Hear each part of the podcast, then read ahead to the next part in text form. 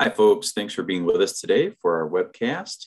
We are going to let our audience settle in for just a minute or two, and we'll start the presentation shortly. Thank you.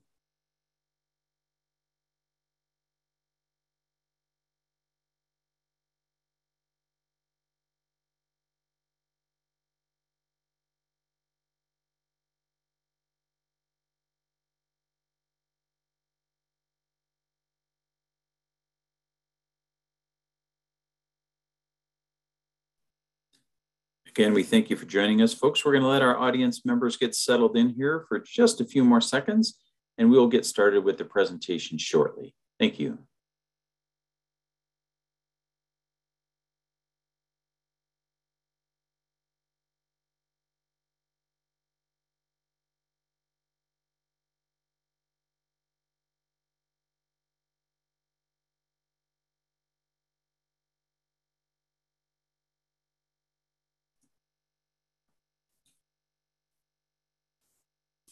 Hello, everyone, and welcome to today's Safety and Health Magazine webcast, 8 HazCom Mistakes You May Be Making and How to Fix Them, sponsored by JJ Keller. My name is Barry Botino, and I'm an associate editor at Safety and Health. I'll be moderating today's event. We'd like to thank you all for joining us today. Before we get started, I have a few housekeeping items to share with you. As a disclaimer, the views of today's speakers and organization are their own and do not necessarily reflect those of the National Safety Council or Safety and Health Magazine. Any mention of a commercial enterprise, product, or publication does not mean the council or the magazine endorses those items. After today's presentation, we'll conduct a Q&A with our speakers. If you have a question, just click on that Q&A button at the bottom of your screen, type in your question, and press the send button. You don't have to wait for the Q&A begin to send a question. We welcome your questions at any time at all during today's event.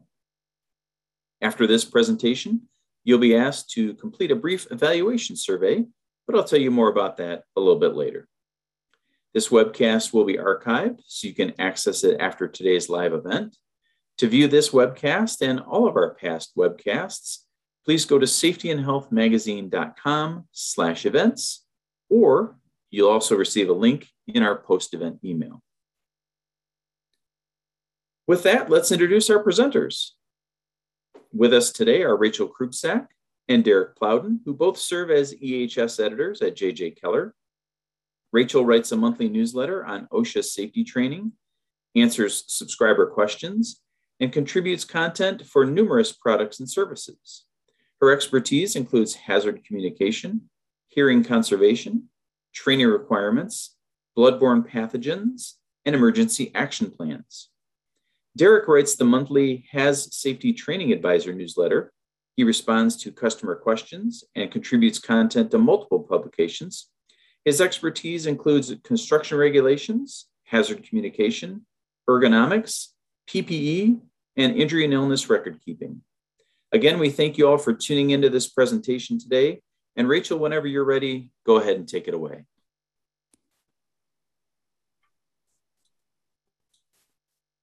Okay, thank you, Barry. So today's webcast is sponsored by the JJ Keller HazCom Chemical Safety Management Service. With this service, you can get help from JJ Keller experts to manage your chemical inventory and SDS library, ensure proper labeling, and save you a lot of time, and give you confidence that it's done right and you're in compliance. This service provides support and guidance for those core areas of your HazCom program. On behalf of the JJ Keller HazCom Chemical Management Service, welcome to today's webcast. Today we'll be looking at OSHA's HazCom Hazard Communication Program, and we'll start with a broad overview. What are the basic elements of the program? Who is covered, and what exceptions apply? And then we'll look closely at what OSHA is citing employers for. So in other words, what they're getting wrong under HazCom and how often OSHA cites this program may surprise you. And of course, as promised, we'll look at 8 mistakes you may be making under HazCom and show you some ways to go about fixing those issues. But first, we'd like to know a little bit more about you and why you're joining us today. So what issues do you struggle with? What are your biggest challenges with HazCom? And you can choose more than one answer. such as keeping track of chemicals, maintaining safety data sheets, understanding the requirements, proper labeling, or maybe there's something else that you are struggling with.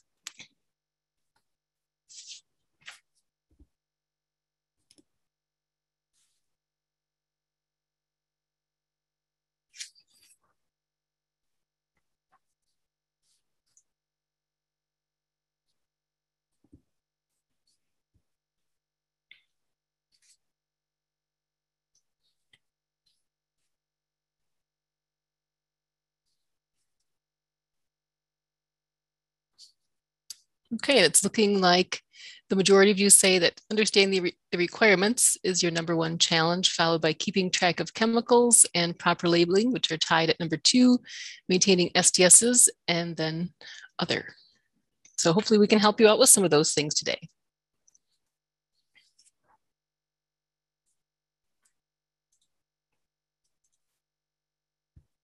All right, so let's get started. A transit system in Connecticut was cited by OSHA for HazCom violations for failing to inform and train bus drivers on the hazards of a powerful disinfectant spray being used to disinfect buses due to COVID-19. So the use of this particular disinfectant and its hazards were new to the company. According to the complaints made by the drivers union to OSHA, the disinfectants were being used so often they didn't even dry before the bus would go out again. Drivers exposed to the chemical had difficulty focusing, experienced rashes, breathing issues, headaches, and eye irritation. That means that even if training on the chemical hazards and protective measures was provided, it was likely not effective. All HazCom training must be effective. Of course, the employer may contest the citation and penalty, but this violation shows you the kind of thing HazCom is designed to prevent: employees not being sufficiently trained so that they know how to properly use chemicals. It also shows you where an employer was really trying to do the right thing, disinfect commonly touched surfaces to protect drivers and the public from COVID-19, but forgot about the HazCom requirements that apply to hazardous chemicals. Today, we'll stick with the terms HazCom or Hazard Communication Standard, but this program is also often referred to as HCS or sometimes GHS. In 2012, the HazCom standard was aligned with the United Nations Globally Harmonized System of Classification and Labeling of Chemicals, or GHS for short. The revised standard uses harmonized hazard classifications found in not the latest, which is the 9th edition, but the older 3rd edition of the GHS, and uses the standardized label and safety data sheet, or SDS, formats and elements called for in GHS. So before we go any farther, I'm sure you're wondering which mistakes we'll be focusing on today. Here's the list on this slide, and as you can see, it runs the gamut across the HazCom program. These mistakes are sprinkled throughout our webcast, so here's where you can find them all in one place. And with that, I will turn it over to Derek. Thanks, Rachel. Let's go through a few definitions. Just look at the ones on your slide here today. These are three that we'll call out, and within the standard, there are many definitions. Now, we won't go through all of those today. Of course, I don't know how engaging of a webcast that would be if we went through definitions, but three of the main ones we wanted to point out are here on the slide. Now, remember, we'll likely call these out today. We don't expect that you know them or that you memorize them by heart, but it's always good to have these as a reference as we go through today's slides.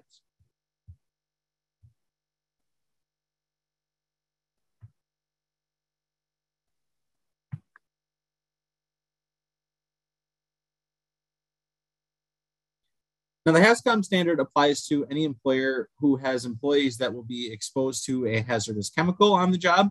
It applies to general industry. Yes, even some of you shipyard folks, if you're out there, marine terminals, longshoring, and construction employment. And of course, covers chemical manufacturers and importers, as well as employers and employees who are exposed to chemical hazards. Now, any employer in these industries I just described with one employee and one hazardous chemical is covered. Of course, that HazCom standard covers any chemical within your facility that's known to be present in the workplace, such a manner that employees might be exposed under normal conditions of use or in the foreseeable emergency. Most chemicals used in the workplace have some hazard potential and thus will be covered by the rules unless they're exempted. A hazard chemical is not hazardous and not covered by the standard. And if there is no potential for occupational exposure, then the chemical is not covered by the standard. So there are several exemptions to the standard, which we'll go through today. Here are the first few of them. Now, we've not listed them all. For the most part, if another regulation or statute covers a substance, such as hazardous waste under RCRA, then OSHA has listed them in 1910.1200, paragraph B6, and HazCom does not apply. So for instance, hazard communication will not apply to articles which are defined as a manufactured item that is not a fluid, or that is a particle that has a function that is going to be dependent on its shape or design, and it does not release more than a very small amount of hazardous chemical under normal conditions of use, and it does not pose a physical hazard or health risk to employees. Now, consumer products are exempted, and when we say consumer products, we mean products that you might use every day, like cleaners, like window wipers, window washers, anything like that. I know Windex is a good one, an antiseptic wipe to clean off office desks, anything like that. Those products are exempted, of course, unless maybe, let's say, you're janitorial and you handle those chemicals and products all day, every day as part of your work, then you might be covered under the standard. Again, that's depending on your exposure. Now, there are two types of work operations where coverage of the rule is limited, but not entirely eliminated. The first is laboratories, and the second is operations where chemicals are only handled in sealed containers. Now, the requirements for these operations is to keep the labels on the incoming container that are received, maintain safety data sheets that accompany the shipments, and then, of course, allow employees to access them and provide information and training for employees.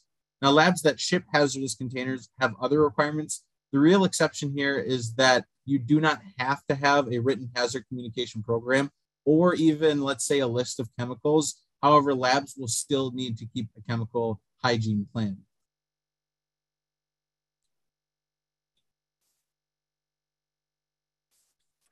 Okay, so here's HazCom boiled down into its basic components. And note that today we're only talking about HazCom as it applies to employers, not to chemical manufacturers or distributors of hazardous chemicals. They do have additional requirements, including evaluating and classifying chemicals as to their hazards, creating SDSs, and labeling shipping containers with detailed information as described in the standard. Employers who have employees exposed to hazardous chemicals must identify and list hazardous chemicals in their workplaces. This is that chemical inventory that you have to create and maintain. Implementing a written HazCom program, which includes provisions for proper container labeling, SDSs, and employee training, maintaining your safety data sheets or SDSs for each hazardous chemical, and ensure labeling on those incoming containers. And finally, communicating hazard information to employees through proper labels, SDSs, and formal training programs. So these are the numbers from 2021, where 3 of the top 10 serious violations were related to HazCom. And you can see here that missing or inadequate HazCom written program was the number 3 serious violation for general industry at 568 citations. Next is missing or inadequate measures to provide hazard information to employees or provide proper training at 515 citations. And finally, the failure to make SDSs readily accessible came in at 211 violations. So this shows that there are many areas in HazCom where OSHA will definitely take a look at your program for compliance. And breaking it out a little further here, these are OSHA's top serious violations covering only 1910 subpart Z, which is sections 1910-1000 through 1910-1450. And HazCom, of course, is 1910-1200. So here we see the top 3 from the last slide, plus the addition of not having an SDS available for each hazardous chemical, and for non-GHS style in-house labels, not providing both a product identifier and general hazard information on the label.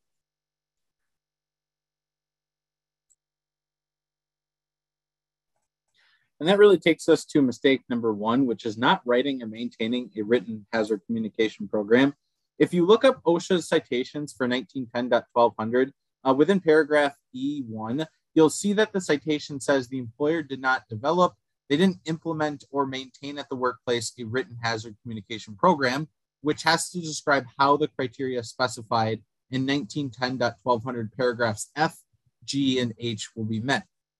Now, I mentioned paragraphs F, G, and H. Paragraph F covers the labeling requirements, while paragraph G covers the safety data sheets, and paragraph H contains the requirements for informing employees and employee training.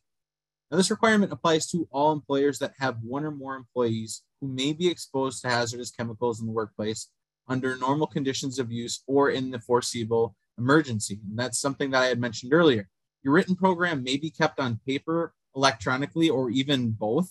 The program has to be kept at each workplace and even made available to those who request it. So let's say your covered employees request your program. That's something that you have to allow them to see and access. If employees travel between workplaces during a shift, well, you have to keep that program at the primary workplace.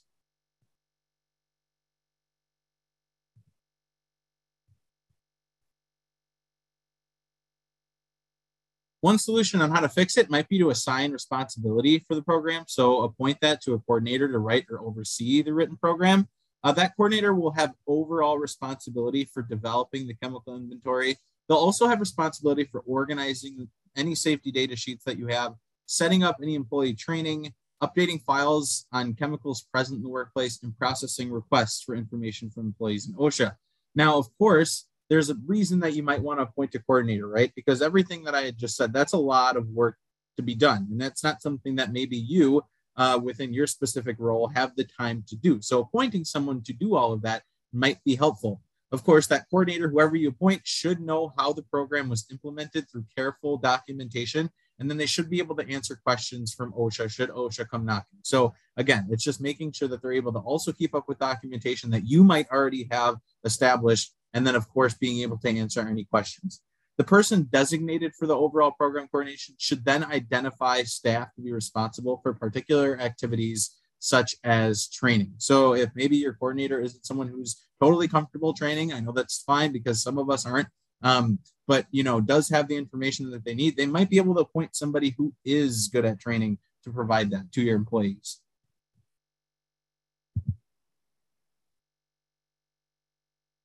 Now, in a nutshell, the written hazard communication program is the written record of what your company has done and will do to comply with the HazCom standard.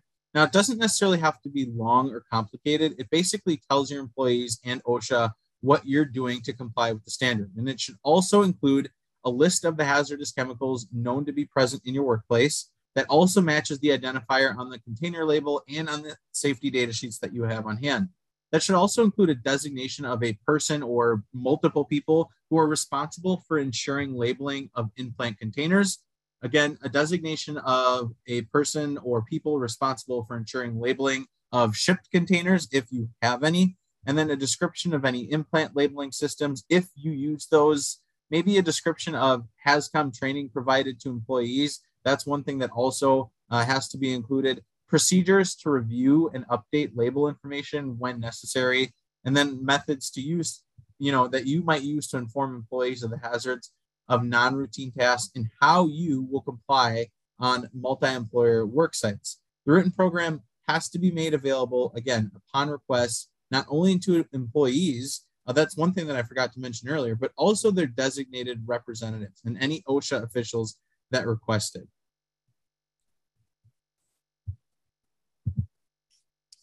Okay, so let's talk about mistake number 2, not including non-employees in your HazCom program. So on a multi-employer worksite, if employees of other employers are exposed to your hazardous chemicals, then your written HazCom program must also include the methods used to provide access to your SDSs, inform those employees of precautionary measures, and inform them of the labeling system used.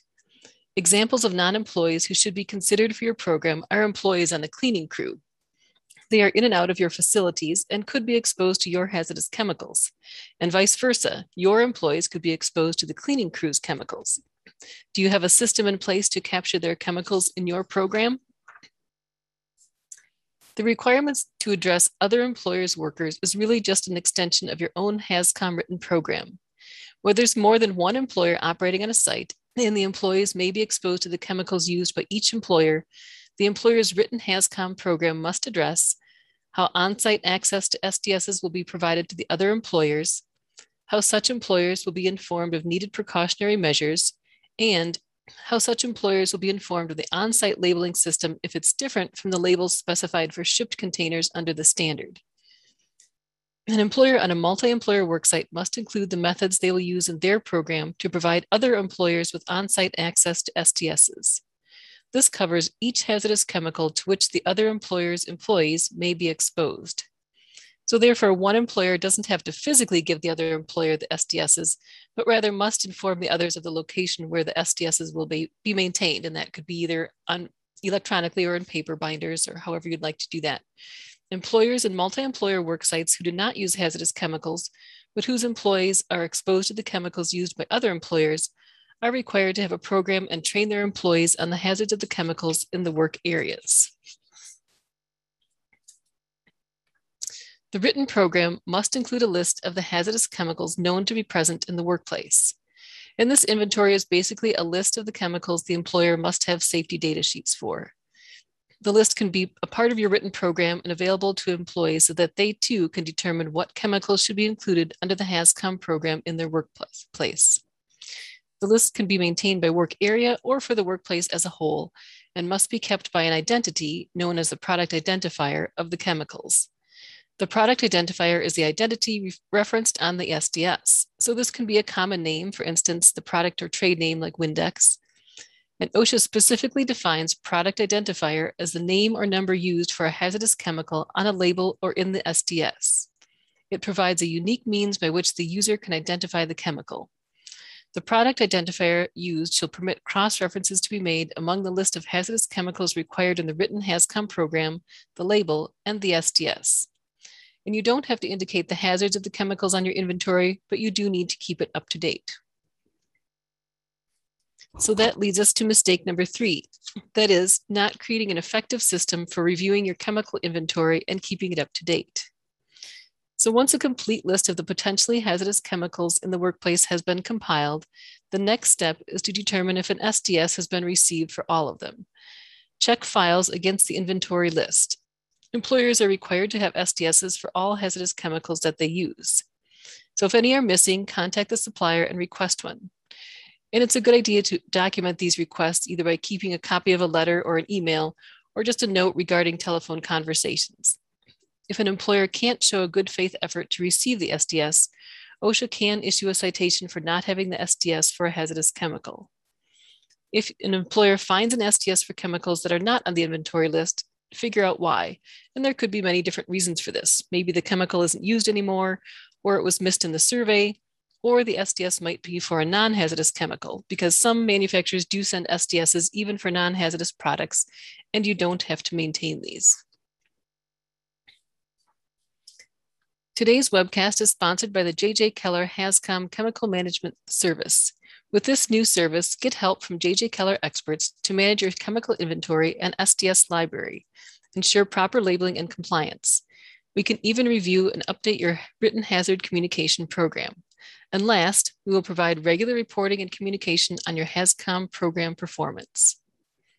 If you'd like more information on the JJ Keller HazCom Chemical Safety Management Service, let us know by selecting your interests on the poll.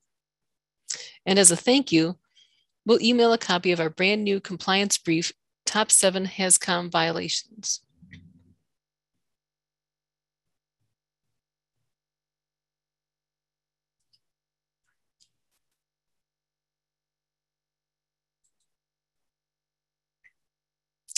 And right now we'll take a question here. Someone is asking, do we have to provide HazCom training if we have fewer than 10 employees? And the answer is yes. OSHA doesn't have a number that, or a minimum or maximum number of employees that you need to have to provide training. So even if you have one employee who's exposed to one hazardous chemical, you would need to provide training to that person.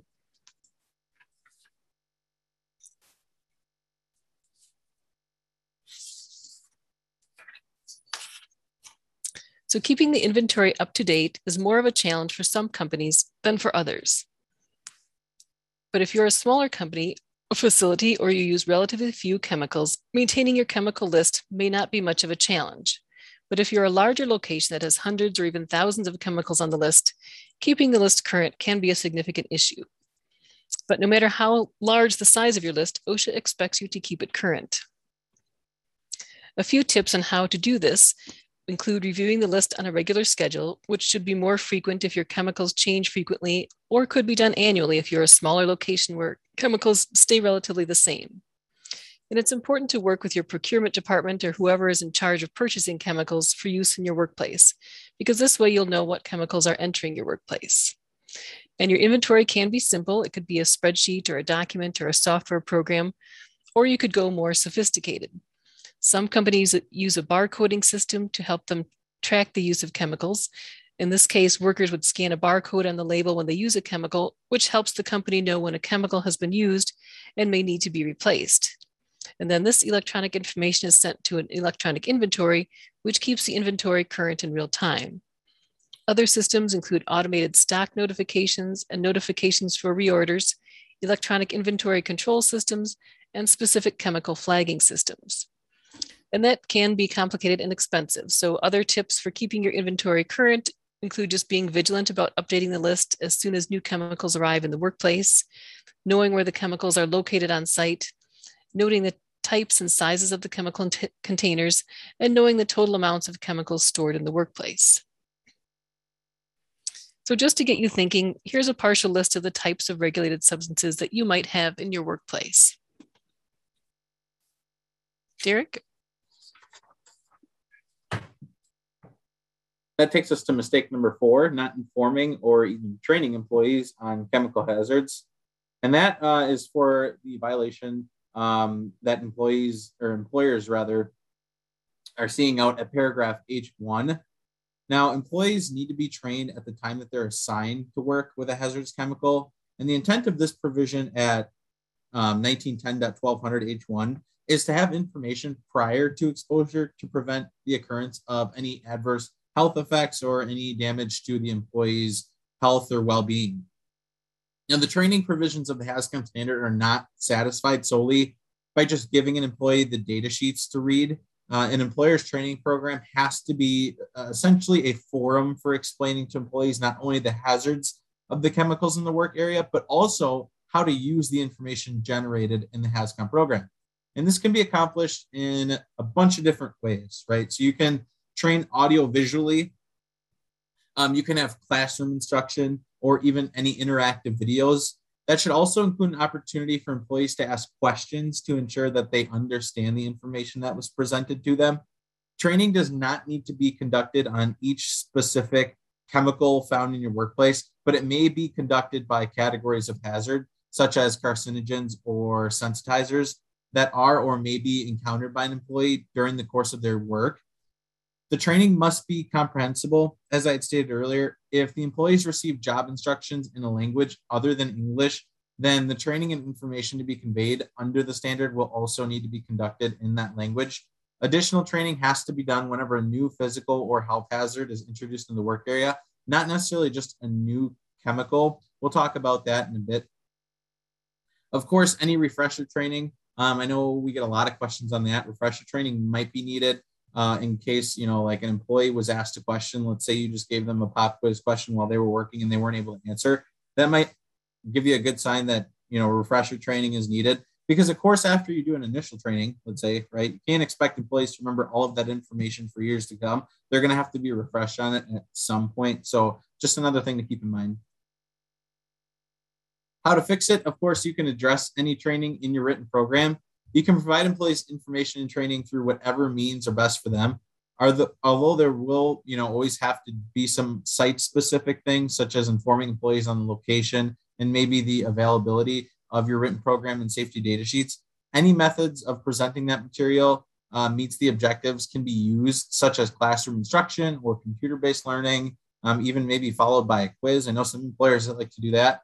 Keep in mind that the training must be conducted in a manner and language that employees can understand. As I'd mentioned, always consider the education and even the technical background of the employees to ensure that they completely understand the information being given to them.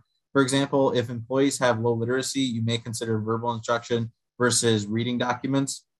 In a letter of interpretation, even OSHA says that information and training provided to employees should allow them to perform their work in a safe and helpful manner that complies with OSHA's requirements. It's not enough to just complete training, but training has to be effective. And if training is inadequate and employees don't necessarily understand it, OSHA will issue some citations and inspectors will ask employees questions.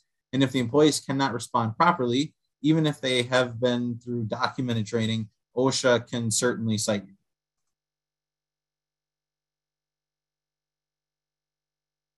Now, we covered some definitions earlier. Here we're talking about exposure or exposed, and that generally means that an employee is subjected to a hazardous chemical in the course of their job performance or through any route of entry, including inhalation, ingestion, even skin contact, so touching the chemical itself, or absorption.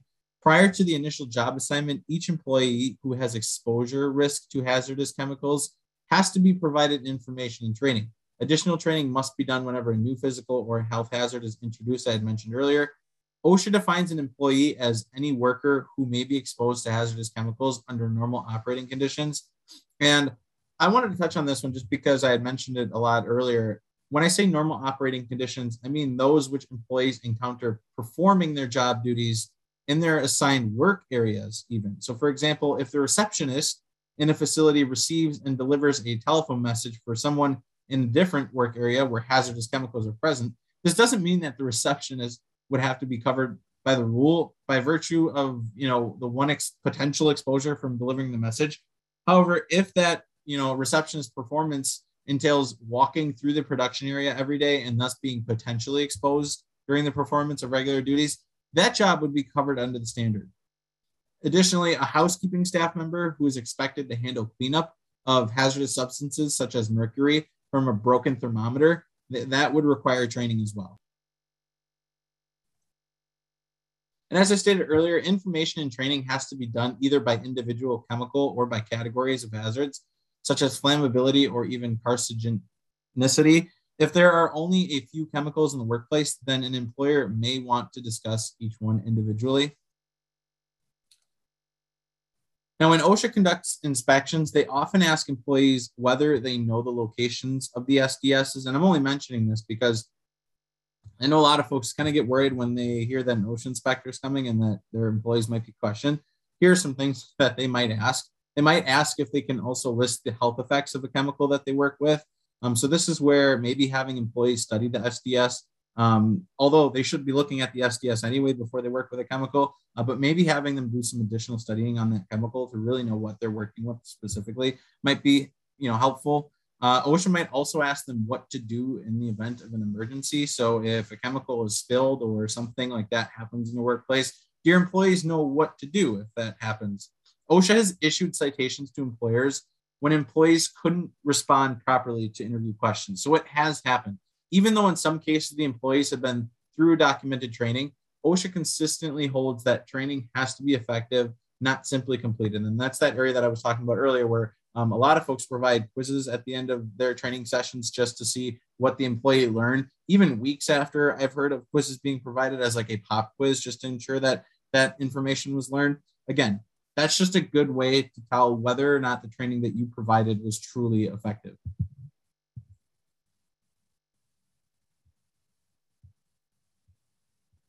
Now, on the flip side, just as an example, if a newly introduced solvent is a suspect carcinogen in your workplace and there's never been a carcinogenic hazard in the workplace, new training for that might be required. It's not necessary that the employer retrain each new hire if that employee has received prior training by a past employer, an employee union, or any other entity. So just keep that in mind. General information might need to be provided, such as the rudiments of the HazCom standard. That could be expected to remain with an employee from one position to another. The employer, however, maintains the responsibility to ensure that their employees are adequately trained and are equipped with the knowledge and information necessary to do their job safely. Right? It's likely that additional training will be needed since employees must know the specifics of their new employer's program, such as where SDSs are located, details of the employer's in-plant labeling system, and the hazards of new chemicals to which they will be exposed. I mean, temp workers are probably a good one to touch on because temp workers are usually new employees all throughout the year. They might even be considered similar as like new hires. So just a few things to keep in mind as well.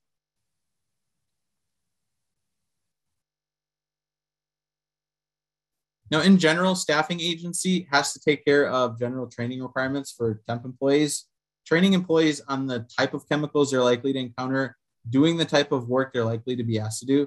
Staffing agencies will also train them on general PPE, including how to don and doff, and also how to read safety data sheets and how to read labels. The host employer is the one responsible for the site-specific hazards. the particular chemicals the temporary employees will be exposed to, and the particular hazards of the job. Now, this includes training on what to do in an emergency and whether to clean up spills, where to find the SDSs, and any in-house labeling system. So again, this might be good to jot down in case you're wondering what your responsibilities are versus what a staffing agency's responsibilities are. Now, in a temporary worker initiative bulletin, I will add regarding temporary workers for HazCom, OSHA says that the host employer holds the primary responsibility for providing site-specific hazard communication information and even training on chemical hazards in the workplace to temporary employees. Since, and I mean generally, because it uses and produces the hazardous chemicals and creates the controls and work processes that they expect employees to conduct. Now, the host employer is therefore best suited to inform employees of the chemical hazards specific to the workplace environment through site-specific training.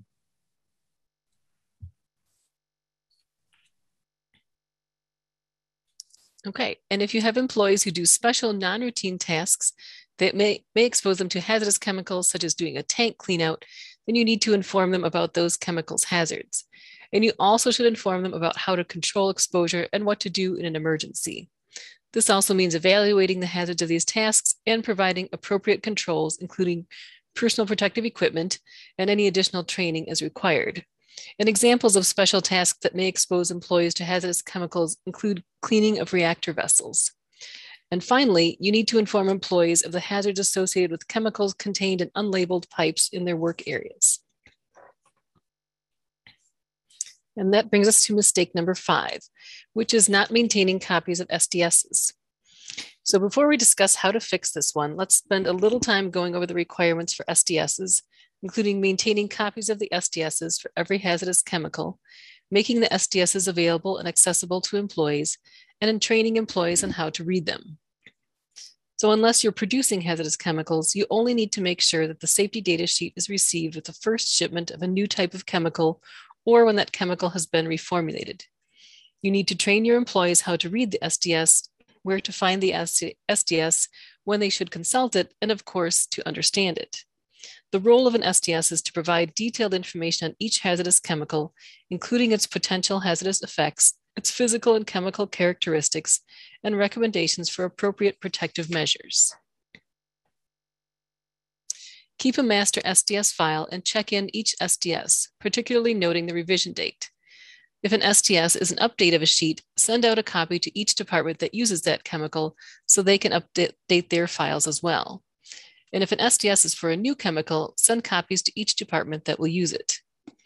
Also, you'll want to monitor the SDSs within each department. Sheets get torn out or smudged and need to be replaced. Have a cover sheet listing what SDSs are in the file, along with the revision number. A supervisor can then weekly or monthly check quickly to see if all the SDSs are there and readable. And you can replace missing SDSs immediately. Employers may discard a superseded SDS for a mixture if the new SDS includes the same hazardous chemicals as the original formulation. If the formulation is different, then you will have to keep either both of the SDSs or the 3 pieces of information required by a different regulation, 1910-1020, for at least 30 years. Although you may no longer use a specific chemical in your facility, OSHA states that you have to keep some record of employee exposure to a chemical. SDSs are exposure records. However, you don't need to retain paper or electronic copies of old SDSs as long as you have a record of employee exposure to the products that were used, such as the identity, substance, agent, when it was used, and you retain that record for 30 years. And the SDSs could be part of that record. And again, these regulations can be found at 1910, 1020, and paragraph D. In order to ensure that an employer has a current SDS for each chemical and that employee access is provided, OSHA looks at the following types of information in your written program. Note number 3 on this list. What do you do if you didn't receive an SDS and you should have? You're entitled to receive an SDS for each chemical product that you purchase. And if you don't receive it, you should request it from the manufacturer or your distributor. If you receive one that's obviously inadequate, for example, maybe it has blank spaces that aren't completed, you'll need to request an appropriately completed one. If your request for an SDS or a corrected SDS goes unanswered within a reasonable amount of time, and OSHA suggests about 30 days for this, then you should contact your local OSHA area office for assistance in obtaining the SDS. The SDS contains all the elements you see on the slide, and there are 16 sections here. The important areas for employees to understand are the sections on what the health effects of exposure to the chemical could be. What should they watch out for? Should they suspect they've been exposed to a chemical if they have difficulty breathing or if they get a rash? Employees will learn from the SDS if the chemical requires special precautions, such as not exposing it to water or heat, or whether it can handle rough treatment. Knowing the firefighting measures is important for knowing whether a standard portable fire extinguisher will work to put out a fire involving the chemical, or if you need a certain type of extinguisher. One reason OSHA requires SDSs to be readily available and accessible to employees is so they can quickly find emergency and first aid procedures for exposures to the chemical. So, for example, do they need to get the employee medical attention as soon as possible? Do they have to flush their eyes or skin for a certain amount of time? Or maybe is washing with soap and water appropriate? Knowing the recommended spill containment methods can help employees avoid injury when there has been a spill or release. Can they simply soak up or sweep up a spill, or do they need to apply a neutralizing agent first? Handling and storage is important to help employees know when they should avoid using the chemical with other chemicals. For instance, an SDS for a cleaner containing bleach will caution against using the cleaner with ammonia. The SDS will contain information on when to wear PPE and what type of PPE is appropriate. The physical and chemical properties will tell you if the chemical is a liquid, gas, or solid, what color it is, what it smells like, maybe it's odorless, its pH value, flammability, etc. And this kind of thing is important to know to see if the chemical is also covered by other OSHA standards, such as the flammable liquid standard at 1910-106. Section 10 lists the stability and reactivity. For instance, what happens if you drop a box of the chemical or if it's exposed to air or water. And note that the information found in sections 12 through 15 can be very valuable, especially when it comes time to dispose of the hazardous chemical. But OSHA does not enforce these sections. Other agencies, such as the Department of Transportation, regulate the information required to be in these sections. These sections will also let you know if the chemical falls under the reporting requirements for EPA reporting programs, such as the Toxics Release Inventory. If under normal conditions of use, employees do not open sealed containers of hazardous chemicals, such as in warehousing or retail sales, the distributor need only maintain the SDSs that are sent with incoming shipments. If an employee requests an SDS and it is not available, the distributor must contact the manufacturer and request one. So the primary difference here is that the warehouse or hardware store does not have to maintain a complete file of data sheets. This simplifies the paperwork for operations where hundreds of different chemicals pass through, but are never opened or worked with. Derek? Thanks, Rachel. Mistake number 6, not making safety data sheets readily accessible, and I'll go through that in just a second. This is another area where OSHA regularly cites employers. It's not enough to just have and keep the SDS, but they also have to be made available to employees. And this means that employees should not have to go through too many steps to access them, meaning, you know, they have to be able to bypass any barriers easily. There shouldn't be any barriers, but they have to be able to have access to those safety data sheets right away. So some factors you might want to consider are, must the employee ask a supervisor or other management representative for the SDS?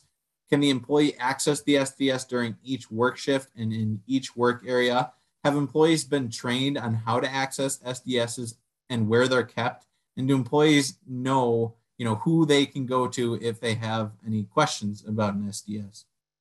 Again, so just making sure that you minimize any barriers that you might have between the employee and the safety data sheet for the chemical in which they're working with is a good idea. Now, if the employer is maintaining the SDS on a company website or even within an offsite web-based SDS service provider that provides them electronically, they have to ensure that all employees have adequate access with no restrictions. There's a backup procedure or system in place in case the system is not functioning. Now, that's a big one. We all know how awesome technology can be, but it is also, without us knowing when that time is going to be, one of the worst things on earth. And sometimes systems crash there has to be a backup procedure in place. So whether or not, you know, you keep hard copies somewhere else or keep them on a system that doesn't, you know, require internet access, things like that. The employees must be trained on how to access the SDS, both on the computer and the backup system as well. There's a procedure or a backup in place to ensure that employees can receive a hard copy. So like I said, if there's a hard copy that's around in case of a crash or something like that, that'd be great. In the event of a medical emergency, hard copy SDSs must be immediately available to medical personnel. Specifically, there must be an adequate backup system for rapid access to those SDSs as well in case there's a failure. So as long as employees can get to the information when they need it, any approach may be used to provide access to SDSs. We get that question a lot, if they can be provided in, you know, hard copy or online, and the truth is both, but again, just making sure that employees have access to those.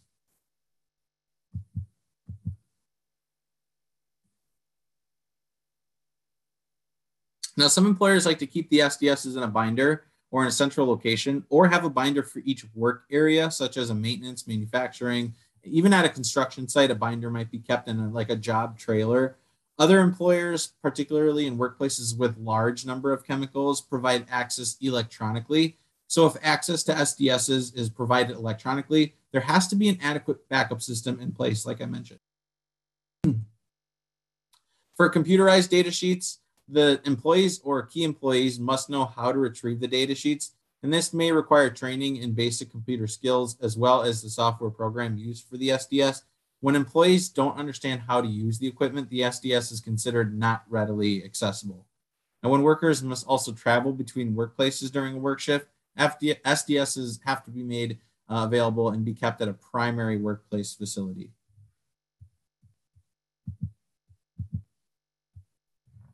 OSHA's HazCom standard, by adopting portions of the globally harmonized system of classification and labeling of chemicals, or their GHS, requires the use of GHS labels. Some of you may have seen these around, but they're essentially container labels that must have 6 specific label elements. And the labeling element most cited by OSHA is the product identifier. And this could mean that the employer is just missing the product identifier altogether or may have incorrect information displayed. Some GHS label elements have been standardized, identical with no variation, and are directly related to chemical hazard class and category. Now, the standardized label elements included in OSHA's labeling requirements, which are based on the chemical hazard class and category, will include pictograms, any signal words, a hazard statement, and then a precautionary statement. And that's pretty generic and uniform. All assigned hazard and precautionary statements must appear on the label. Now, I should say that neither OSHA nor the GHS specifies a label format or size, saying only that the product identifier, pictogram, signal word, and hazard statement should be located together. And of course, you have to train employees on how they can use the information on the label to safely work with and store material.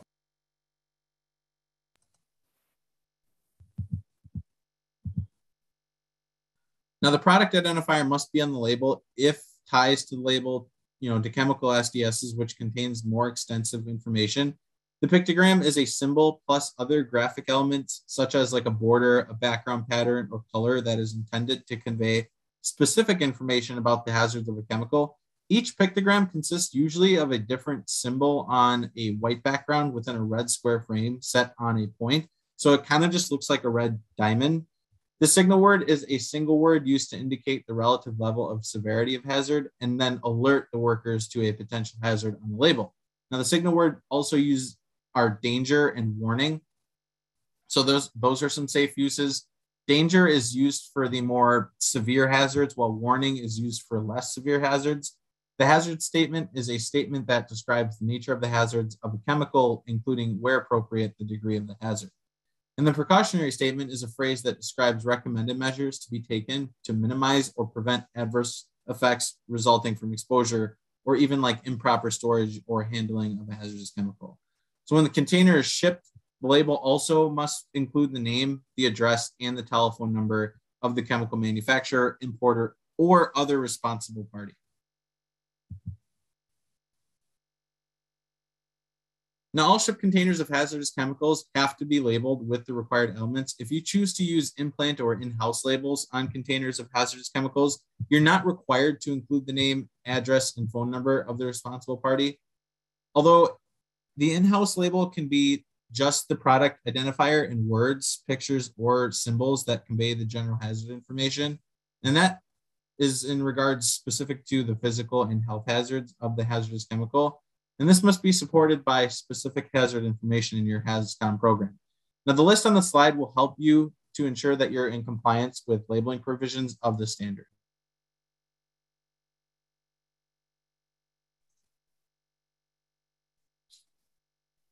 Now, the GHS style label will have pictograms, a black symbol inside of a red diamond border for in-house labeling. OSHA says that the border may be black. Since you will be working with these labels, it's important that you become familiar with the pictograms. Now, each pictogram has a specific meaning conveying health, physical, and environmental hazard information for a chemical's hazard class and category. The GHS uses 9 different pictograms. However, OSHA only enforces the use of 8 of them. Since OSHA does not have any authority over environmental issues, the agency can't necessarily require the use of, let's say, like an environmental pictogram. Now, if you choose to use pictograms that appear in the HazCom rules Appendix C on the workplace or in-plant labels, as I said, these pictograms may have a black border. You may also use additional instructional symbols that are not included in OSHA's HazCom pictograms on the workplace labels. An example of an instructional pictogram is a person with goggles, denoting that the goggles must be worn while handling the given chemical. Including both types of pictograms on workplace labels is acceptable. The same is true if the employer wants to list environmental pictograms or PPE pictograms even from the HMIS labeling system to identify any protective measures for those handling the chemical.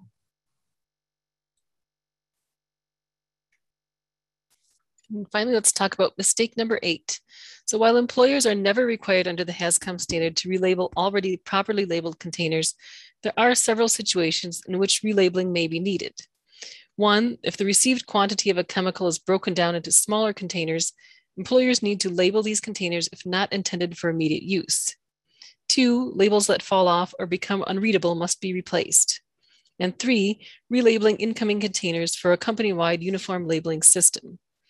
A company system makes training easier because the employer only needs to explain one system of labels. OSHA recommends that if using an in-plant labeling system for uniformity, allow the incoming container labels to remain on the original containers rather than removing them when in-plant labels are added. Although an employer may choose to provide additional information, OSHA's requirements are limited to that required to convey the hazards and precautions to users. Other data may be included on the SDS or covered during additional training. In evaluating the effectiveness of labels, OSHA has found that the more detail that appears on a label, the less likely it is that users will read and act on the information. When an employee fills a portable container with a chemical from a labeled container and that same employee uses the substance within one work shift, OSHA does not require the temporary use container to be labeled. However, problems arise when the shift ends and there is material left in the portable container, or if another employee needs to use the container or substance. Many employers require labeling of portable containers to avoid issues such as this. The employer is not required to label portable containers into which hazardous chemicals are transferred from labeled containers that are intended only for the immediate use of the person who performs the transfer. An immediate use means that the hazardous chemical will be under the control of and used only by the person who transfers it from the labeled container and only within the work shift in which it is transferred. Before the chemical can be passed along to another employee on another shift, the container must be properly labeled. Quality control samples taken in a plant must be labeled, tagged, or marked unless the person taking the sample is also going to be performing the analysis, as the sample would then fall under the portable container exemption. OSHA allows employers to provide the required label information in ways other than simply attaching it directly to each small container. OSHA will consider alternative labeling provisions for containers which are of unusual shape or proportion and do not easily accommodate a label. While the HazCom standard requires shipped containers to conform to the GHS style labeling system, OSHA still allows employers to use their own workplace labeling systems, for example, HMIS 3 and NFPA for in-house usage. If you do choose to use an alternative labeling system, you must ensure that the system is updated as necessary so that it does not conflict with the GHS style labeling and classification. So for example, under the HazCom standard, labels of chemicals that present specific target organ toxicity hazards must display the health hazard symbol. The skull and crossbones symbol is used only for certain acute toxicity hazards. If an in-house label used the skull and crossbones symbol for a specific target organ toxin, it would be in conflict with the HazCom standard. OSHA says that employers who use general non-specific in-plant labeling systems such as HMIS or NFPA must ensure through their HazCom program that their employees can correlate the visual warning on the in-plant container with the applicable chemical and its appropriate hazard warnings. The employer must ensure that workplace labels or other forms of warning are legible in English and prominently displayed on the container or readily available in the work area throughout each work shift. The label format or layout is not specified by OSHA, except to require that the pictograms, signal word, and hazard statements should be located together in the same field of view. And labels must be legible without the use of any aid except corrective lenses if the person reading the label normally has to wear glasses. If the label is not legible, it's out of compliance.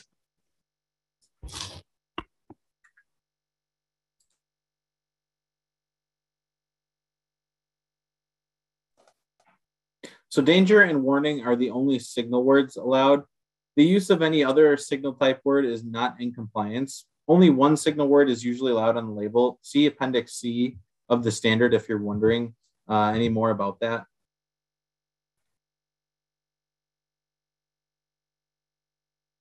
Toxic air emissions may be a byproduct of a process or procedure in a facility.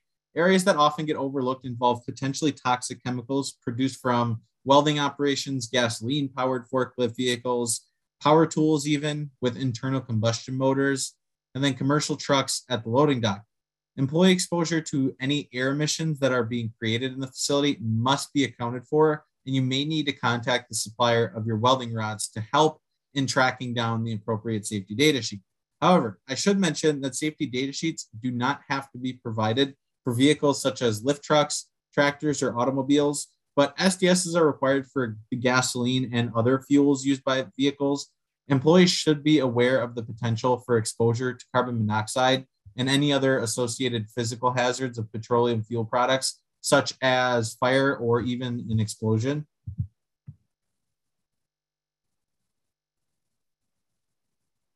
And with that, we've reached the end of our presentation for today. Really, if you pay attention to the major sections of HazCom, the written programs in chemical inventory, safety data sheets, labeling, and providing information and training to employees, you'll be in pretty good shape.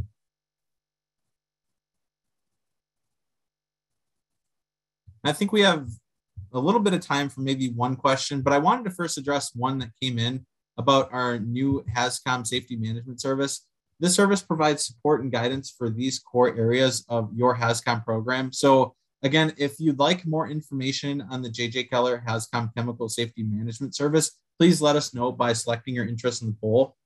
And then even as a thank you, we'll copy an email out to you guys of our compliance brief on the top 7 HazCom violations. We know that many of you are busy and you could have spent time elsewhere, but chose to be with us today. And we truly appreciate that. Well, thank you so much, Derek, and thank you, Rachel, for sharing your insights with us today on this topic. Folks, before we start the Q&A, I want to let everyone know about the evaluation survey that we're asking you to complete. The survey will open in a different screen after this webinar. Your input is really important to us because it does help us to improve our future webcasts. And Rachel and Derek, we've had some great questions come through. Let me get to some of those right now. Rachel, I'll start with you. First question for you, how often do you need to update your chemical inventory for your location? Sure, that's a good question. OSHA doesn't have a set time frame for that. So basically, you know, if your chemicals don't change very often, that might be something you might do, you know, once a month or once a year, depending on the frequency. But if you do have a lot of chemical changes, that might be something you do more often. But there really is no regulatorily set schedule for that. Okay, great. And Derek, next question is for you. An interesting question here. Is it recommended to have employees that are unable to read handling hazardous materials? I'd argue that in some cases that might be just as dangerous as having untrained employees. specifically because I had mentioned earlier within the webcast that employees need to be trained in a language that they understand. They also need to be able to work with the materials and chemicals that they have in language that they understand, right? Because some of these chemicals, and I mean all of them, should have a label on them with language that they understand specifically. And if they don't, or if the employee just doesn't know how to read, then I'd say that that's just as dangerous as having untrained employees in the workplace. So it might be something that you, I honestly would recommend that that's something that you should reevaluate to see if there's something that you can do there to work through that. Okay, great. Thank you for that advice. Rachel, one of our attendees today says, I've been out of safety for a while. Could you explain the difference between an SDS and an MSDS? And what are the reasons or the implications of the change? Sure. I think the MSDS was a format that was used prior to 2012 when the HazCom standard adopted the third edition of the GHS edition. And that was when they switched to the 16 format safety data sheet. And if you do have an MSDS for chemicals that you received prior to that time, that is still in compliance. However, if you receive an SDS for that same chemical, then you can get rid of that MSDS and retain the newer SDS for that. But going forward, manufacturers should only be creating SDSs, not MSDSs at this point. Okay, excellent. Derek, next question for you. Does all HazCom education need to be documented on paper? And this attendee asks, will an OSHA inspector believe HazCom education has happened if there's not an official record of it? Yeah, and that's a good question. Honestly, best practice is to document it, just because I don't believe, and Rachel, please feel free to correct me if I'm wrong, but I don't believe that OSHA actually requires anywhere within the employee information and training part of the standard. I think at 1910.1200 paragraph H, I don't believe that documentation is something that is specifically required, the documentation of training. But again, that's where the best practice of keeping that documentation will come in handy, because the OSHA inspector, whether or not you have the documentation, will know whether or not the employees are trained, simply because they're going to ask questions I had mentioned earlier. And if they ask certain questions and employees aren't answering them correctly, even if they went through, like I said, documented training, on hand, then I don't have reason to believe that, an OSHA inspector might say, well, we don't believe that your employees were trained. And even if they were, and I know that can be frustrating, but it's definitely something that you might want to keep handy as a best practice. Though, again, it's not required anywhere specifically within the standard. Okay, excellent. Looks like we have time for one more question. Rachel, last one for you. When you discuss the readily accessible SDSs to employees, is a digital format that can be retrieved from the company network acceptable? Yes, that you can have them stored electronically, as long as employees have access to that. If they would need a password, or if they certainly would need training on how to get into that system and use it, and they would have to have access through the password or in their work area, so they could access that. But that is acceptable to do that electronically. Okay, great. Well, thank you both. Folks, we've unfortunately run out of time today. We want to thank you all for attending our presentation, and we would appreciate you taking some time today to share your feedback via our survey. A special thank you today goes out to our terrific presenters, Rachel Krubsack and Derek Plowden, and the team from our sponsor at JJ Keller.